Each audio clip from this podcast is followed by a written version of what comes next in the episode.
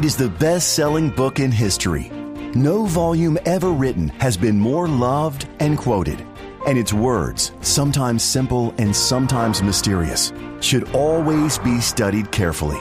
It is the Bible, the Word of God.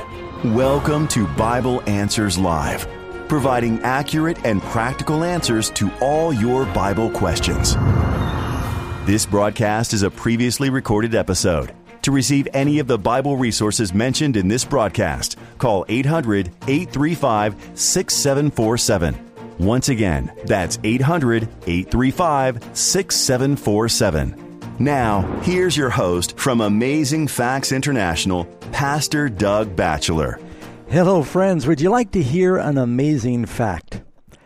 Bugs normally do not live a very long time, but there are some exceptions. Typically, a housefly lives for about 28 days. Female mosquitoes live about 50 days. The males only live about 10. A typical house spider can last for about a year, whereas a tarantula can live up to 25 years. A queen ant can live up to 15 years. Cicadas live underground for 17 years, but about five weeks after they emerge, they make a lot of noise, procreate, and die. The award for the longest living bug belongs to the queen of the eastern subterranean termites, which are found in the United States. The queen can live up to 50 years, and incredibly, during this time, she can lay as many as 20,000 eggs per day in her peak time. That's why if you see one or two termites around your house, uh, you better search and destroy them right away. They can multiply very quickly. Well, Pastor, like talking about, well, first of all, something that can multiply as much as this uh, termite, but living for 50 years, that is amazing. You don't think of bugs living that long. I know, and the, when you look at them, the queen is, you know, uh, 50 times bigger than all the others. Her abdomen, it's got a little head like the rest of them, great big abdomen, and I guess they can, she can't move. They just feed her and feed her, and she just lays the eggs and. Uh, must be something in what she's eating makes her last a long time. Amazing. 50 years. Yeah, exactly. You don't want one of those hanging around your house for 50 years causing problems to your house. Yeah, they, that's why colonies can grow so quickly. And I don't know if you've ever had termite problems before, but uh, sometimes by the time you realize you've got a problem, I saw one or two termites. I thought, oh, they must be swarming. I wonder where they're coming from. Well, they were coming from inside our wall. Yeah. It's a lot easier to take care of these little things while they're still little. Mm. And, and that's how it is with sin. You know, if we start uh, giving in to a little temptation, you know, I was addicted to smoking for years. It started with one cigarette, and then it just multiplies from there. And in many things in life, it's so much easier to deal with a weed when it's little before it turns into a tree in your yard. So, uh, some people might be wondering, well, do little things really matter? They do. Even if you have become entrenched in some habits that are destructive. You know, God's power is available to help you get the victory over those things, even if you do have a whole colony of termites, so to speak. Uh, someone said once, uh, what's that quote about? Um, yeah, your thoughts become your words, your words become your actions, your actions become habits, your habits form your character, and your character determines your destiny. And it starts with the thought. That's right. That's yeah. right. So, if you see any termites around your house, take care of them. And if you see little temptations or indiscretions in your life, you want to deal with those right away. And we have a free book we'd like to make available that deals with one of the most practical questions that uh, every Christian has is how do I deal with temptation? The devil's there every day and how do I resist? We have a book. It's entitled Tips for Resisting Temptation. It's practical. It tells you how you can claim the promises of the Bible. We'll be happy to send this to anyone. It's free. All you have to do is call the number 800 835 6747 and ask for the book. It's Tips to Resist Temptation. It's offer number 708, and we'll be happy to get that in the mail and send it to anyone in North America. Now, if you're outside of North America, you can still read the book simply by going to the Amazing Facts website. That's just amazingfacts.com or .org, and we have a free library there, and you can actually read the book right there online. Tips for Resisting Temptation. Well, Pastor Doug, we probably need to let our friends know. We'll maybe mention this at the end of the program, but uh, this coming Friday evening, uh, we're going to be having a very special program, a series of lectures dealing with Bible prophecy. It's called Panorama of Prophecy. It's going to take place on Friday evening, Saturday evening, and Sunday evening. Right now, usually we do our radio program, but Mhm. next Sunday evening, we're going to be doing something special, especially for those who usually tune in live. We won't be doing our regular program here, but we will be broadcasting this special series. And um, its time's going to be a little different. We're going to start at 7 p.m. as we Mhm. always do for Bible Answers Live, but then it's actually going to go a little bit longer. And this again is for folks watching on on uh, live stream or YouTube, wherever, or Facebook. It's going to end at 8:30, Mhm. and you can be looking at some really important prophecies of the Bible. We're going to be taking Bible questions during this program. That's some right. Inspiring music, so people don't want to miss out on that. And that's going to probably continue for the next four Sundays, Mhm. and we'll be broadcasting that in place of Bible Answers Live. Special program, Panorama of Prophecy. If you'd like to know more about it, then you can simply go to the panoramaofprophecy.com website. Mhm. Is it Panorama of Prophecy?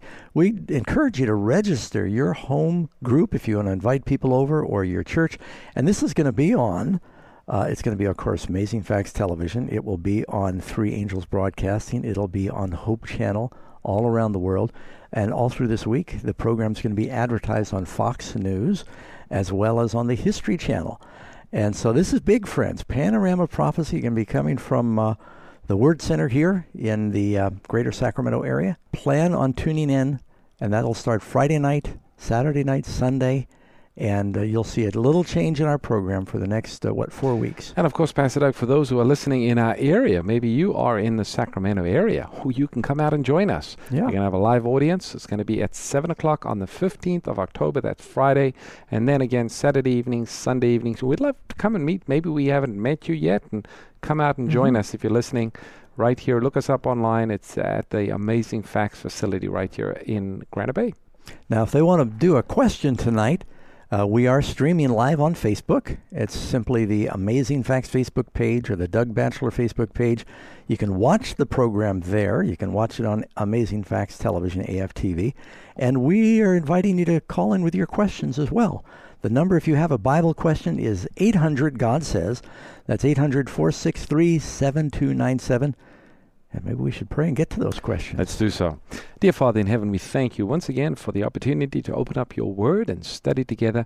And Lord, be with those who are listening, uh, not only here in North America, but around the world, Lord. And we just ask that you lead all of us into a clearer and a full understanding of what the Bible teaches. For we ask this in Jesus' name. Amen.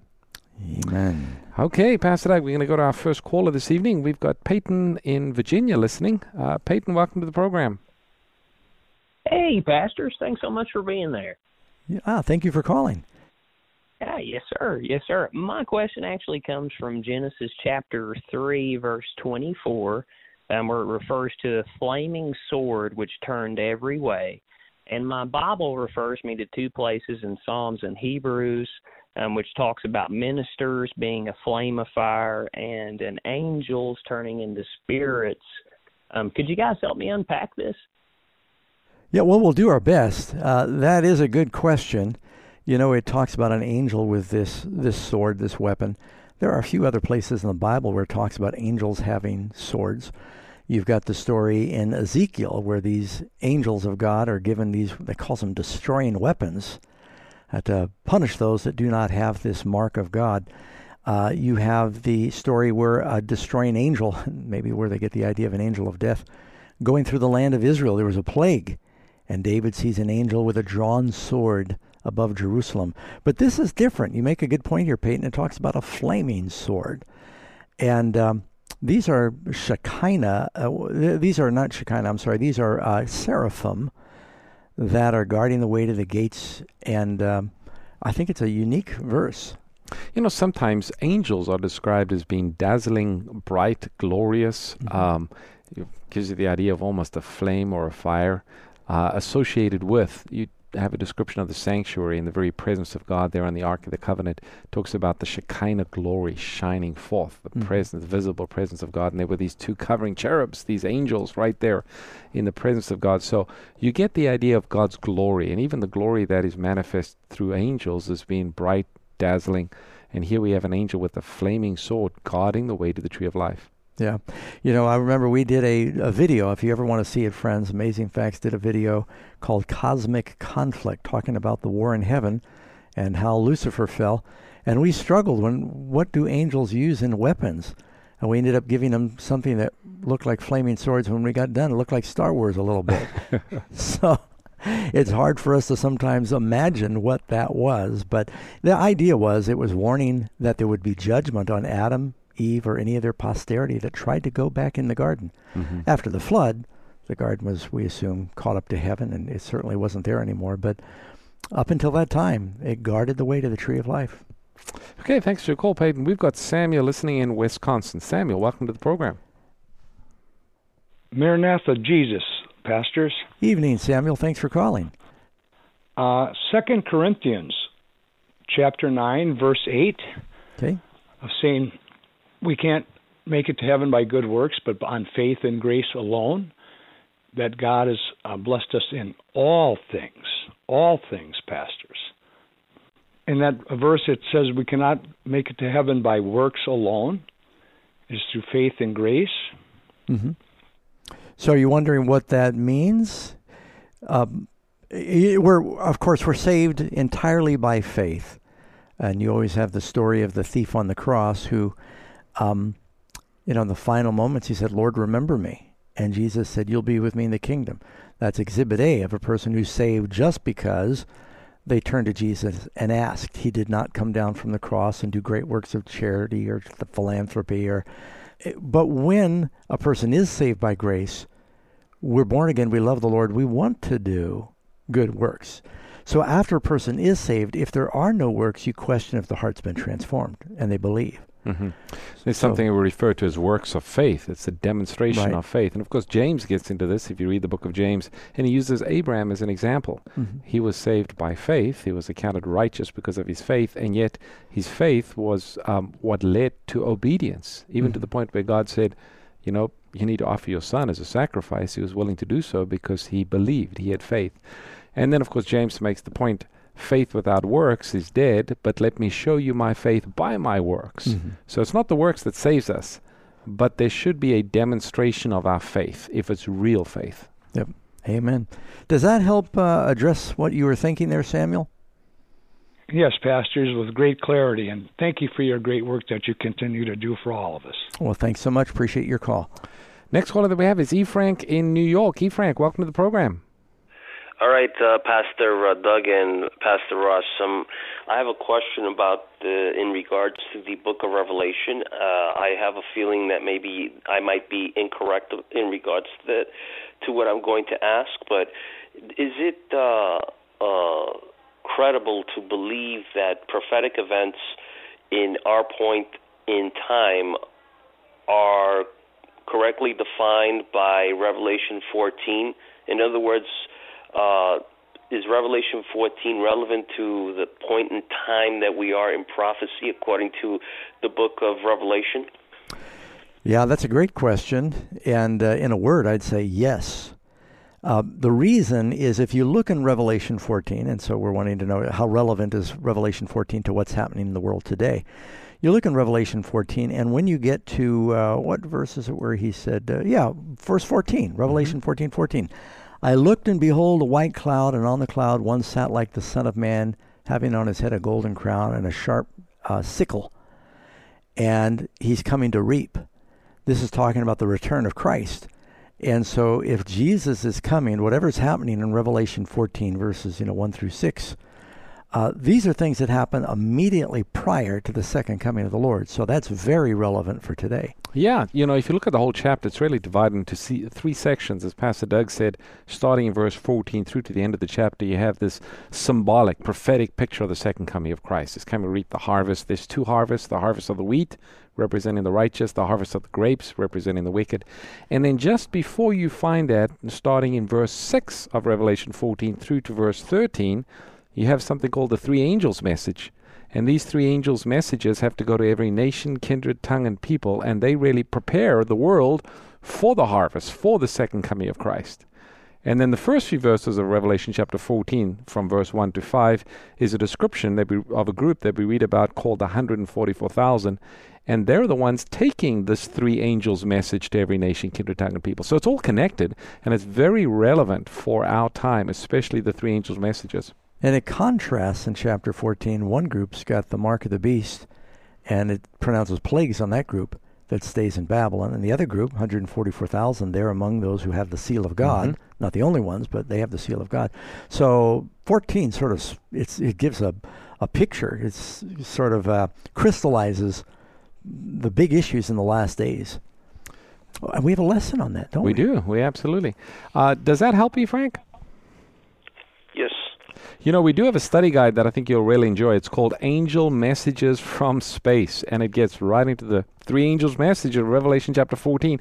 We'll be happy to send this to anyone who calls and asks. All you have to do is just call the number 800 835 6747 and ask for Angel Messages from Space. It's all about the three angels' messages of Revelation 14. It's part of our Amazing Facts study guide series.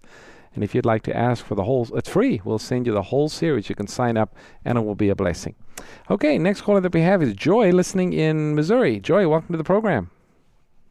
Hello, thank you very much. I've been trying to get a hold of you for a few weeks. I'm always off time, but tonight I got in. I just want to know: Do pets, our puppies, our kitties, have salvation? Well, we're so thankful that your call got through tonight, and uh, so I guess I could summarize by saying, um, will our pets be in heaven? And, you know, we get that question a lot. Uh, our friend Steve Wohlberg wrote a book on that because uh, it's such a common question. You know, all of us have uh, animals. How long have you had your parrot? You know, we it's have not a parrot, is it? We did have a parrot, yeah, an African gray. He actually died a little while ago, but man, he, we had him for 30, 40 years. They live a long time. Yeah, that's amazing. Yeah. But you get attached, You do get attached. even though it's a little loud. you do get, well, your cats and your dogs. And Yeah. I don't know if you can get attached to a 50 year old termite, but I mean, you do get attached to a lot of animals that live a long time. Yeah, and you develop relationships, and you think, you know, is there any hope that we'll see them in the kingdom?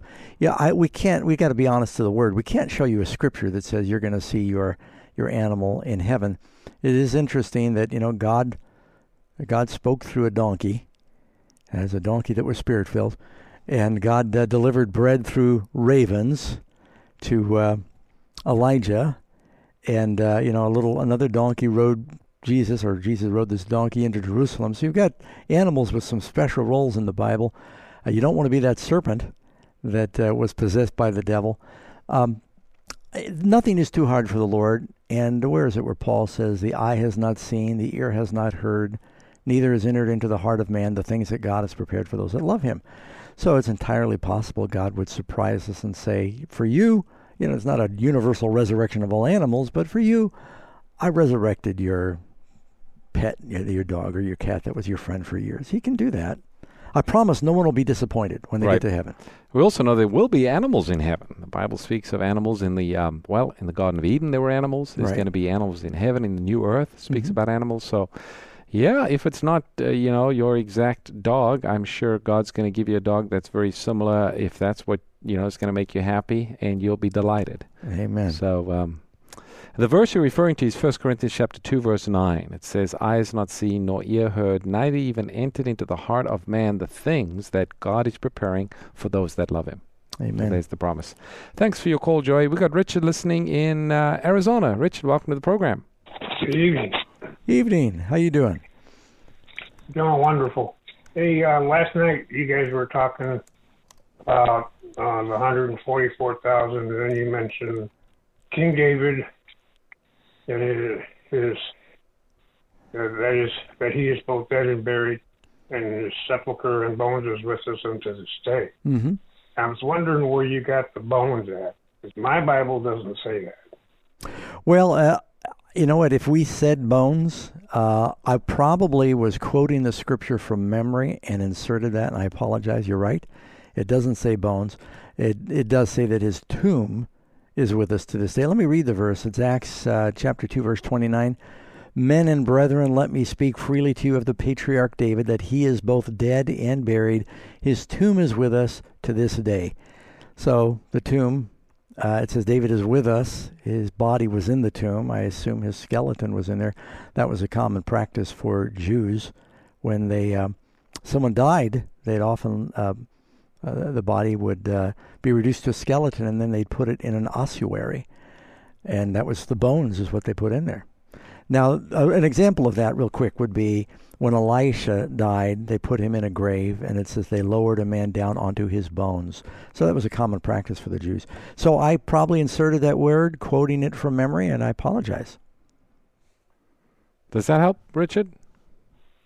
Yeah, it, well, it doesn't really fulfill the answer about the hundred, the whole hundred and forty-four thousand, though, because my Bible says they're redeemed. That means that's a past tense. That's not a looking forward tense.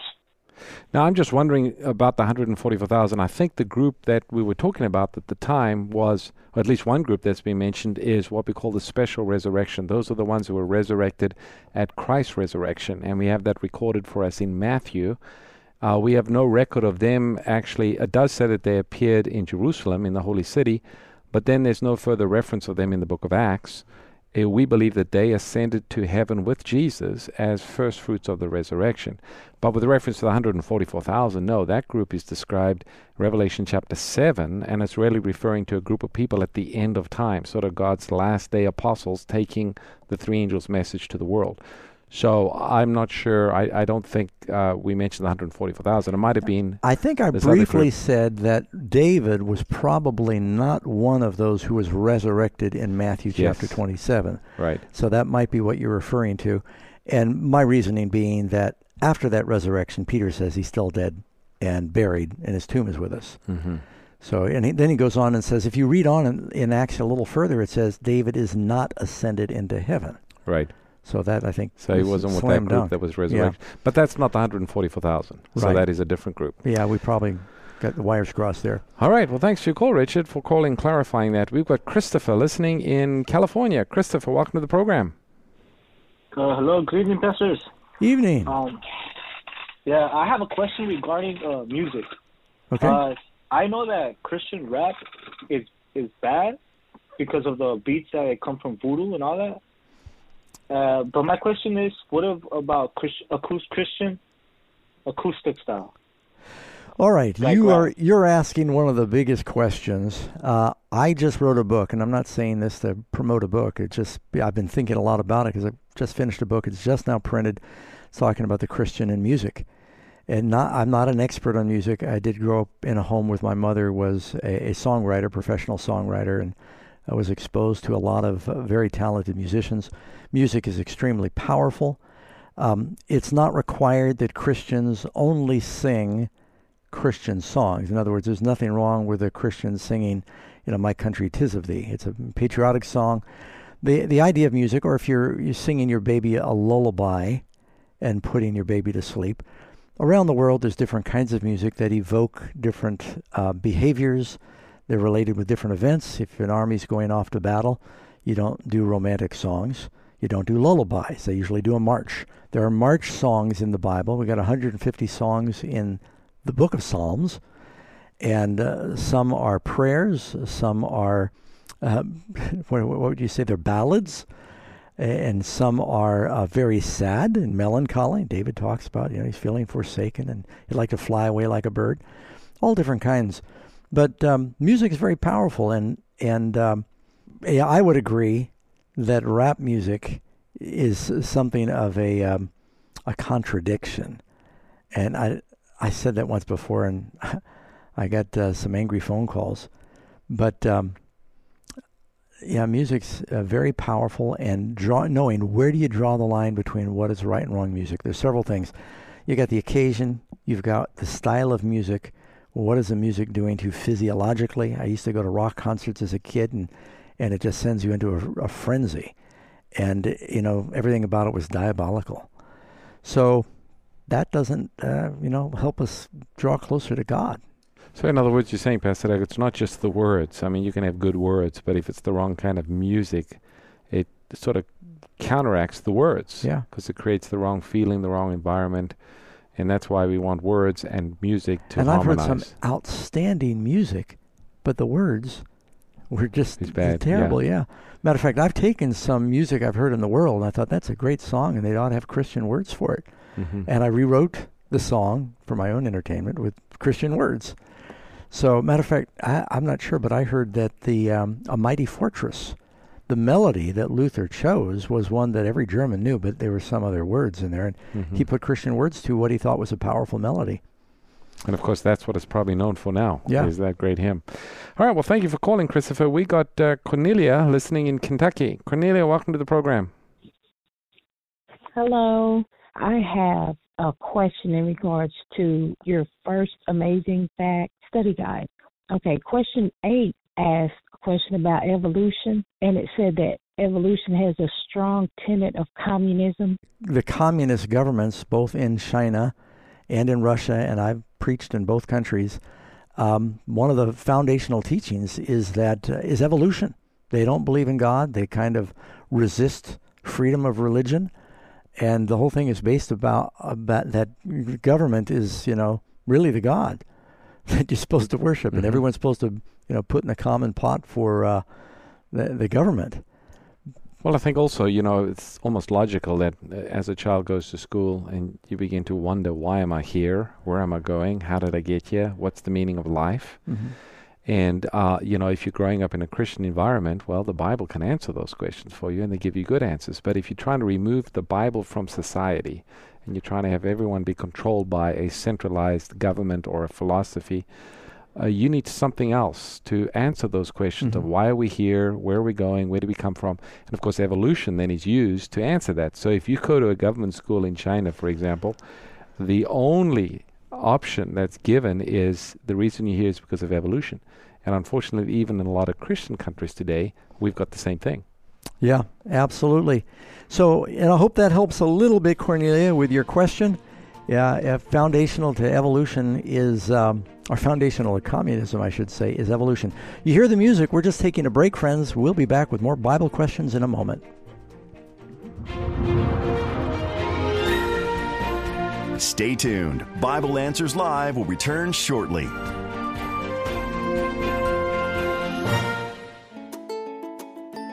Amazing Facts offers some of the best Christian resources for all ages. We hope our products will enrich your life and your walk with the Lord. Life requires daily wisdom, and now you can expand your understanding in Wisdom for Life. Pastor Doug's new 31 day devotional, based on the 31 chapters from the book of Proverbs, written by King Solomon. Get yours today by calling 800 538 7275 or visit afbookstore.com. Have you always wanted to be a Bible expert but never knew where to start?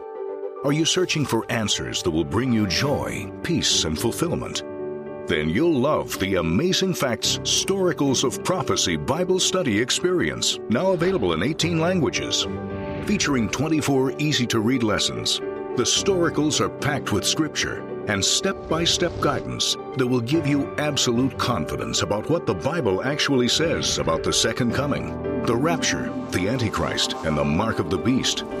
You'll also get the truth about hell and the afterlife, and practical insight about grace, salvation, and how to truly live like Jesus. Even better, it's absolutely free at storacles.org. So don't miss out. Get started on your Bible study adventure today at storacles.org. Are you wondering what lies ahead in human history? Landmarks of Prophecy offers clear answers to your most pressing questions. Presented by Pastor Doug Batchelor, Landmarks of Prophecy is a video Bible study adventure designed for today's audiences, presenting the landmark themes of the Bible in a compelling way, giving you knowledge to face the future with confidence. Start your epic Bible study adventure with Landmarks of Prophecy today by calling 800 538 7275 or by visiting afbookstore.com. You're listening to Bible Answers Live, where every question answered provides a clearer picture of God and His plan to save you. So, what are you waiting for? Get practical answers about the good book for a better life today. This broadcast is a previously recorded episode. If you'd like answers to your Bible related questions on the air, please call us next Sunday between 7 p.m. and 8 p.m. Pacific Time. To receive any of the Bible resources mentioned in this evening's program, call 800 835 6747. Once again, that's 800 835 6747. Now, let's rejoin our hosts for more Bible Answers Live. Welcome back, listening friends, to Bible Answers Live. If you've tuned in somewhere along the way, this is a live international interactive Bible study. And we are not going to hesitate. We'll be going back to the phones here. I do want to remind you about the Panorama of Prophecy program that is coming in, um, oh, five days, 4 Mhm. days, five days. Friday night we begin, and it'll run from October 15 through November 14. We're going to be covering 25 presentations that'll help us understand the most important uh, high points of Bible prophecy and even Christian foundational teachings. And of course, if you're just joining us, we mentioned at the beginning of the program that next Sunday evening, instead of doing our regular Bible Answers Live, we're actually going to be tuning in to the Panorama Prophecy. So you don't want to miss that. Next Sunday, 7 o'clock Pacific time, we're going to be broadcasting. The time will be a little different. It'll go from 7 Mhm. until 8.30, uh, so on social media, AFTV. But you'll actually be able to participate in that special series. That's right. All right, with with no further ado, who's lined up? All right, we've got John. John is listening in uh, Washington. John, welcome to the program.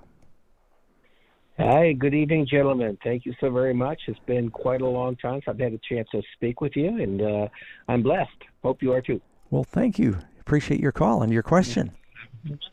Okay, so my question is, uh, um, I, I, I have been keeping the Sabbath for quite a long time, and uh, I speak with a lot of my friends who still attend church on Sunday. And the thing that they always hit me with, and I start talking about the Sabbath, they always say, "Well, Paul never said anything about obeying the law. Paul always talks about having faith."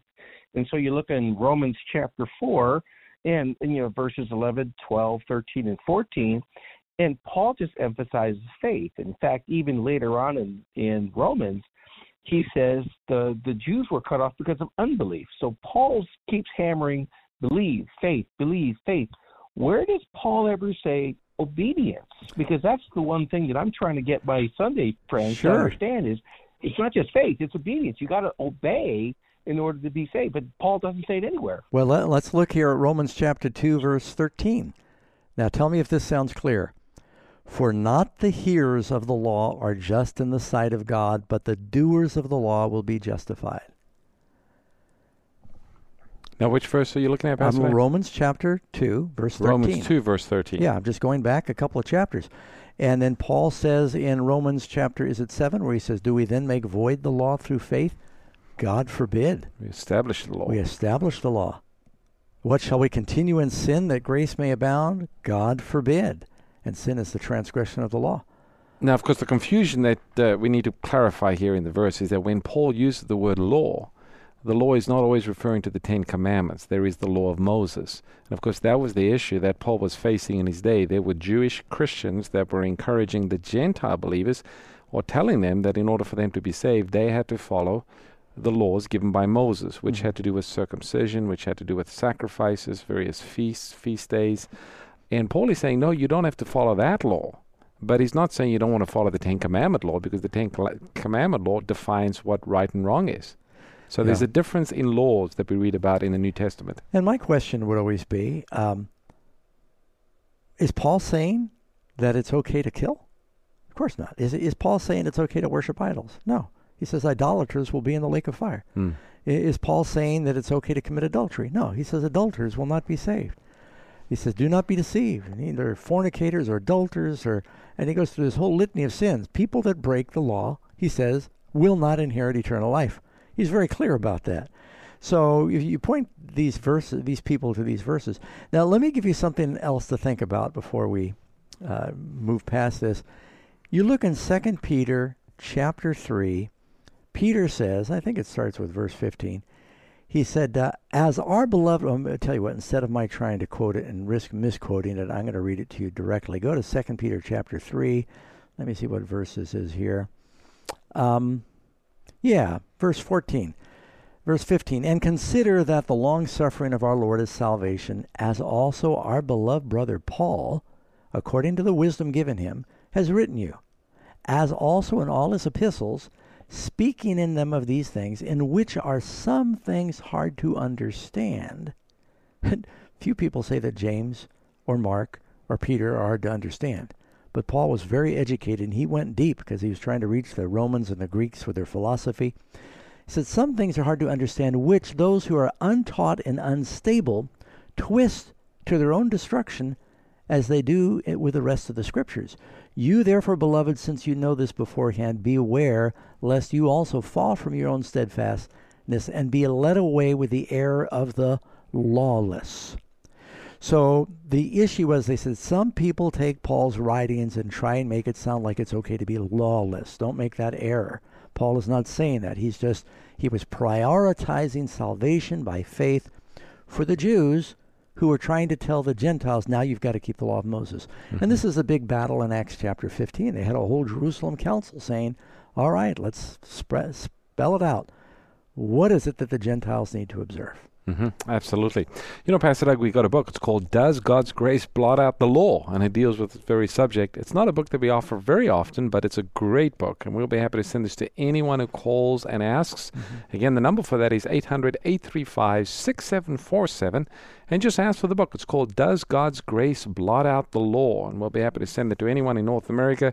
If you're listening outside of North America, make sure you go to the Amazing Facts website. You'll be able to read it for free right mm-hmm. there online. Thanks for your call, John. We're going to see if we can get a few more in. We've got Susie listening in Colorado. Susie, welcome to the program. Hi, thanks for taking my call. Sure. Um, I have always believed that from creation, the Holy Spirit has been with us and He convicts us and draws us. But when I go to Acts 8:16, I don't understand because it says the Holy Spirit had fallen upon none of them. They had only been baptized uh, in the name of the Lord Jesus. So, do we need to have a special laying on of hands to get the Holy Spirit? Great question. I'm so glad you asked that question because uh, people often get confused. Uh, I've heard people say, well, the Holy Spirit didn't come till Pentecost.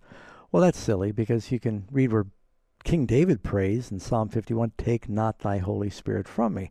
And you read where the Spirit of the Lord came upon Samson. And, and uh, God's Spirit uh, hovered hovered on the face of the waters right there creation in Genesis chapter 1 and the last words you read in the Bible the spirit and the bride say come the spirit of God has been working in people's hearts all through human history there was a special filling the spirit of God comes in different degrees there was a special filling of the Holy Spirit that happened uh, at Pentecost because of Christ's sacrifice and his victory against the devil that uh, basically permission was um, provided to fill people with a, a, fuller measure of the Spirit than I think humanity had ever seen as in a group. Mm-hmm. There is actually a story in the Old Testament where the 70 elders went to the before the Lord and God took his spirit from Moses and he put it upon them. And Elisha prayed for a double portion of Elijah's spirit. So the spirit of God in power has been working all through history. But a special measure and that's what they're referring to this baptism. That means an immersion in the Holy Spirit had not happened yet. And this special outpouring of the Holy Spirit that we read about in Acts seems to be connected with the proclamation of the gospel. Mm-hmm. Jesus had told his disciples that they were to take the gospel to the whole world. Well, how are they going to do that? Well, the Holy Spirit came with power and miracles took place mm-hmm. and the gospel was preached and people could hear the gospel preached in their own language. So all kinds of wonderful things happened and the church was growing and more con- converts were coming to the church and they were being filled with the Spirit and they mm-hmm. also would go out and share the gospel. And I think that's what's been referred to here. Right. Of course, the Bible says, Know you not that it's the goodness of God that leads you to repentance. Well, if you don't have the Holy Spirit leading you to repentance, how are you going to come to a point yeah. of repenting of your sins? So we need the Holy Spirit, and the Holy Spirit is working on the hearts of people even now. Even the lost, it says the Holy Spirit convicts them yes. of their sin. As long as you haven't grieved away the Holy Spirit and committed the unpardonable sin, then yeah, God's Spirit's going to work. Now we have a, a, book that talks about the our need of the Holy Spirit. Yes, and we'll send you a free copy. I was just looking at Pastor Doug. It's a great book. It's called Holy Spirit: The Need, and we'll be happy to send this to anyone who calls and asks. The number again is eight hundred. And it's 835 6747. You can ask for the book. It's called The Holy Spirit, The Need. We'll send it to anyone in North America. We've got Andrea listening in Arizona. Andrea, welcome to the program. Hi. Um, I've experienced what I think is maybe visions, and I know for sure dreams. Mm-hmm. Um, my family is a bit concerned about them, though, as I was telling them and letting people know because I felt that on my heart that I should let them know, and really just anybody. Um, but my question is is uh, how do you how do you know it's from God? Um, like in other words, like I do see scriptures and he brings me to scriptures and that's what makes me believe in even more that it is God right. that's telling me these things. But how would you I don't know how to explain it No, that's a good question. I just don't know the answer. How do you know if, if a dream or vision does, you know, the- the Bible does tell us that uh, God does use dreams and visions. And where is it, Pastor Ross? and Joel 2? And it's repeated in Acts chapter 2. So I'll pour out my spirit on all flesh, and your your uh, sons and daughters will prophesy. Your old men will dream dreams. I'm, I'm just paraphrasing Yeah, now. Joel 2.28. It says, come to pass afterwards, I'll pour out of my spirit on all flesh. Your sons and your daughters shall prophesy. Your old men shall dream dreams, and your young men shall see visions. And then it even says, and on your maidens will pour out the spirit as well. Yeah, so the idea that God has stopped speaking to people through dreams and visions, that's one of the ways he's communicated all through history. Uh, you know, you have dreams in the Old Testament, in the New Testament, and you know God can communicate that way now.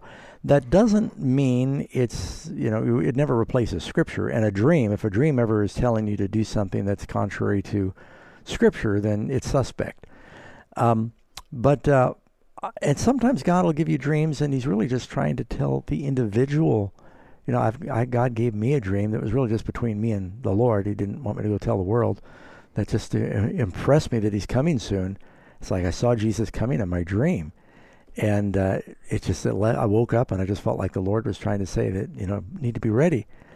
Uh, some people have had dreams and they weren't sure if it was a vision that they lost, and they were in fire burning, and uh, I don't know. I, everybody's probably had a dream once that they were falling and they woke up. You ever have that dream? Mhm, sure did. yeah. So um, I remember when I was trying to stop smoking. I had gone a few weeks without smoking. I was feeling really good that I got it behind me, and that I dreamed that I was tempted to smoke, and I smoked. And I woke up and realized it was a dream. I felt so bad in my dream that I started smoking again. I woke up and I was so thankful it was a dream, and I've never smoked again. Right. But the feeling, uh, uh, the terrible feeling that I'd gone back to it again after several failed attempts, really helped me. And so God may speak to you individually, Andrea. Um, you know, if the Lord is, um, He has something that maybe you want to share with other people, He'll let you know that plain enough. hmm And of course, we always want to test everything by the Word of God. We Mhm. also need to recognize that dreams are not always from God. As we have dreams sort of out of the multitude of the day's activities, we often have dreams. And so, Yeah, Ecclesiastes. yeah, just because we have a powerful dream, it doesn't necessarily mean it comes from God, but uh, that's where we've got to test it with Scripture. All right, well, thank you for your call. We've got Allie listening in Lincoln, Nebraska. Allie, welcome to the program. Hi, pastors. Um, I had this question. Like when people go to heaven, will they have wings like the angels? And I also got the other question that um, you know how we are made in the image of God. Does the Holy Spirit also have like the image like God? All right, two questions. First about about the wings. There is a verse in Isaiah 40 verse 31. It says, "But those who wait upon the Lord will renew their strength. They will mount up with wings like eagles. They'll run and not be weary, they'll walk and not faint." Now you do have this story in the Bible where Elijah ran before the king's chariot and he was not weary. God gave him some supernatural strength. Um, some have wondered, is this a poetic term? Isaiah uses a lot of poetry, or will we literally have wings? Uh, I'm inclined to think that they may not be wings like a stork or an eagle or a bird, but uh, God is going to give us some kind of wings or some ability to fly when needed.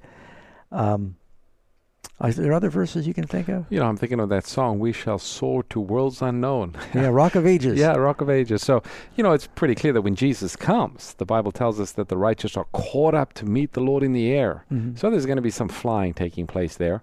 But I don't think we'll necessarily need to rely upon wings in the sense of these wings keeping us flying or aloft. Otherwise, we're going to fall to the We're not going ground. to start sprouting feathers. yeah, I don't think so. but we will be able to travel. Obviously, go to heaven, travel to other worlds. And that's the word that, you know, the only word they could use in the Bible to explain the ability to fly. The second part of the question, Pastor Doug, is what about the Holy Spirit? Does the Holy Spirit have a form like the Father or the Son? You know, the Holy Spirit sometimes will take on a form t- a- a- as just a metaphor. Um, when the Holy Spirit came at Pentecost, it came with tongues of fire. Mhm. Um, Jesus referred to the Holy Spirit as wind in John chapter 3. Um, the Holy Spirit, I think Christ referred to it in John chapter 4 more like water Mhm. the, with the woman at the well. So, you know, it's it's a refreshing. When you go into the temple, there was a fire on the altar. There was water in the laver. These are symbols, and then there's incense that you know kind of is smoke is something sort of ethereal that it could be a symbol of the Spirit. And then the Holy Spirit descended upon Jesus at his baptism in the form of, of a dove. th- I forgot that one. That's right. Yeah. So, uh, and of course, in Revelation, you have the seven burning lamps of God before the throne, Light. which is a symbol again of the Holy Spirit. So, Yeah. we don't have a description of the Holy Spirit in the form of the Father or the Son, but definitely the Holy Spirit is real and He is everywhere. He is Mhm. in the hearts and the minds of believers all the time, guiding. So, it's one of those aspects of, of uh, the Godhead that's kind Yeah, of difficult for us to comprehend. Yes, absolutely. All right, well, thanks for your call. We have uh, Yvonne listening from Mexico. Yvonne, welcome to the program. Hi, hello. Hi. Um, my question is, I eat a bread that they make. My my question is that they make a bread in the day of the dead, Uh-huh. so they can eat, and they offer to the dead people. And once I tried to eat it to curiosity, I was trying to try to eat it. I I definitely eat it because I wanted to try to know what it tastes like, curiosity. Yeah. And I something tells me don't eat that bread because it's offered for the dead people, for Right. the deceased people. Right. You know, Day of the Dead. Yeah, Dia del Muerto. Should I? Should I eat that? Well, you know, I, the very fact you're asking that question, I think, is is um, an indicator that the Holy Spirit might be saying, you know, if this bread is specifically for uh, something that's made as an offering to the dead, uh, you know, and you're not starving, I wouldn't eat it. Um, it's uh, you know, you know, they talk about this in the Bible where they had meat that was offered to idols, but it was sold to everybody.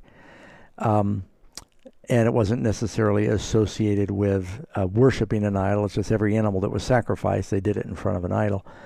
Um, I wouldn't. Uh, I don't know what you think, Pastor Ross. It just seems like it, the Day, Day of the Dead is like communicating with the dead ancestors, and it's filled with skeleton, something like Halloween. And I don't think that Christians should support that. And um, yeah, I don't even eat Halloween candy. Yeah. no, I think we want to make sure that we're we're following Christ. The Bible's about hope. It's about life. It's not about death. And uh, you know, we want to focus on the hope and the life that we have in Christ. Yeah. All right. Well, thanks for your Thanks, call. Yvonne. Good to talk with you, and call again sometime. We got Ricky listening in New York. Ricky, welcome to the program. How you doing? Good. And your question tonight. So my question is, um, God told Adam and Eve, "Do not eat from the tree, Mhm. or you will surely die." That was a warning. Mhm. And the question is, if if He can warn them about the tree, how come He didn't warn them about Satan or the snake?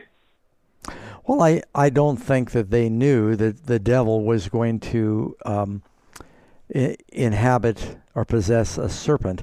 I think God had warned them that uh, there was evil in the universe. He wanted to spare them that evil, and He said, You will be safe as long as you don't eat from that tree. The one place where the devil could tempt them was around that tree. And God said, Stay away from it. I've given you all kinds of good trees to eat. So, what you read there in Genesis is probably not the only thing that God said to Adam and Eve. I'm sure there were long conversations. That's why the God walked with them in the cool of the day. You read later in chapter 3. Uh, so, uh, I think they had been warned that there was a war uh, and there's a fallen angel that was uh, out roaming around causing problems. And as long as they stayed away from that tree, but God did give the devil one opportunity to campaign for his government at that tree. And, um, you know, Adam and Eve were given the freedom to make a choice. Mm-hmm. All right. Well, thanks for your call. You know, we do have a, uh, a study guide. It's called "Did God Create a Devil?" It talks about the fall of Lucifer and Yeah. explains a little bit about that first temptation that And- took place in the Garden of Eden. He can also watch the Cosmic Conflict That's DVD for free. Uh, probably YouTube. It's been up for a few years now, the whole thing. Yeah, if you'd Cosmic like- Conflict. If you'd like to get that study guide, it's called Did God Create a Devil? The number to call is 800 835 6747. and we'll be happy to send that to anyone in Mhm. North America. We've got Grace listening in uh, New Jersey. Grace, welcome to the program. Hi, Pastor Ross, and hi, Pastor Doug. Hi, thank you for calling. And your yeah, question. I'm glad that I'm excited that I can speak to you. Okay, uh, I have a question regarding uh, Gen- it's on Genesis chapter 3, Mhm. uh, verse 16. There's uh, where it says, Your desire shall be for your husband, and he shall rule over you.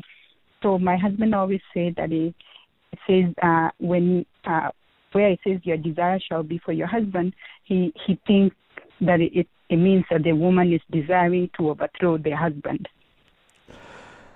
Ah, okay. Well, you know, for one thing, uh, this is a difficult verse. I was uh, part of a theological committee that went into great depth studying this verse. And uh, it does seem to say that there would be, you know, because of sin, here it's talking about some of the curses connected with sin. Uh, childbirth would be more difficult. Plowing and farming the ground would be diff- more difficult. And there was going to be even tension between the husband and the wife. And God said, look, uh, the man should be the spiritual leader of the husband. That doesn't mean a dictator, but he was to provide spiritual leadership, Christ like leadership in the home. And uh, it, it does seem to indicate from the original, it says, Your desire shall be to be over your husband, but he should rule over you. And again, these words rule, you think about a king, they're not the best coming from Hebrew to English. It just means that he should have the leadership. God made men to be protectors of their wives. You know, Mhm. traditionally they're Mhm. bigger and stronger. Yep, their role is to provide safety for the home. You know, the word husband is sort of the house band to hold the home together, provide for the home. Unfortunately, some husbands or some men don't live up to that high calling, but um, that's the original design that God created there at the very beginning.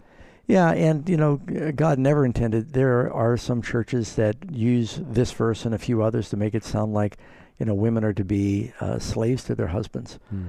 Um, but you know, in our home, I make the bed and I wash dishes. And Right. This week I did laundry. so I mean, we should. It's really to be servant leaders is the best description. Husbands, and it, we believe in something that's called complementarianism, meaning that the gifts that God give men and women are to complement each other, but they're certainly distinct. Men are not designed mentally or physically as well as women to nurture children. But there are things that men are designed for uh, that are better eh, in some areas, in other words. So we have our, our strengths, and uh, God outlines that in His Word. Okay, well, thank you for your call. We've got uh, Matthew listening in Canada, Toronto, Canada. Matthew, we have just a few minutes left. You're on the air. Hi, Pastor Ross and Doug. Good evening. Evening. Yeah, my question is about the Lord's Supper with the disciples. Mm-hmm. Um, oftentimes over the years, you know, it's been taught that when you're taking communion, you shouldn't go unworthily. So I want to ask, was uh, Judas worthy when he took the Lord's Supper? That Oh. he sold him out after That's uh, right. piece of silver. Good, good question. Could you explain for me, please? Yeah, we'll do our best. We we've only got about a minute to do it, but uh, you know, Christ does say in First Corinthians, is it First Corinthians where he says, if you eat it in an unworthy manner, then you're you're eating uh, maybe Second Corinthians, you're eating condemnation unto yourself. Um, Judas certainly did not have the right spirit, even though Jesus washed his feet. One thing we learn from this is that even though Jesus knew that Judas' heart wasn't right, he allowed him Mhm. to participate. That's First Corinthians chapter 11, verse 27. If Eleven someone's twenty-seven, yeah. writing that down. And so, uh, and he that eats or drinks in an unworthy manner dr- drinks destruction to themselves. It's a dangerous thing. What does that mean? No one feels worthy. It really means that if you come to the communion table, you ought to be willing to forgive and to love others and to have a humble attitude. Um, and you're, if you're asking for Christ's mercy, you should be willing to extend that to others as well. But um, yeah, come with a, and really be genuinely accepting the grace of the Lord. You know, Pastor Ross, I don't think we have time in this broadcast for another question right now, but we're going to take a, a break in a moment. We're going to come back for some rapid fire questions. These are bonus questions that people have sent in via the internet. And so don't go away. We have to sign off for our satellite station right now, but everyone else that's listening, you're going to hear us come back in just a moment or two. We're going to rapid fire go through a number of internet questions. So we'll be right back. Thank you for listening to today's broadcast. We hope you understand your Bible even better than before. Bible Answers Live is produced by Amazing Facts International, a faith based ministry located in Granite Bay, California. Well, Pastor Doug, we're going to take some of our internet questions that have come in. And for those of you who stayed by to be a part of this program, if you would like to send a Bible question uh, through the internet, you can just email to balquestions at amazingfacts.org. Just balquestions at amazingfacts.org. All right, Pastor Doug, here we go. We're going to start with a tough question. A coworker is gay and has invited me to his wedding. Is attending the wedding showing the love of God? You know, in a situation like that, uh, I think the way you show the love of God is by putting God first. And by your appearance, it might appear that you are endorsing something that the Bible speaks of as a sin and an abomination. And, uh, you know, I know it's politically incorrect to say that, but I can't change the Bible. If people mm-hmm. have a mm-hmm. problem, they're going to have to take it up with God, and I didn't write the Bible.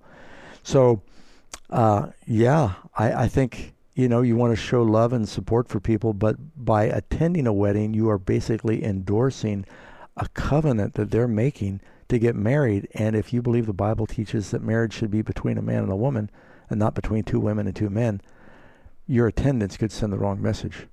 Okay, next question. If the Bible is supposed to be easy to understand, why is it so hard to read?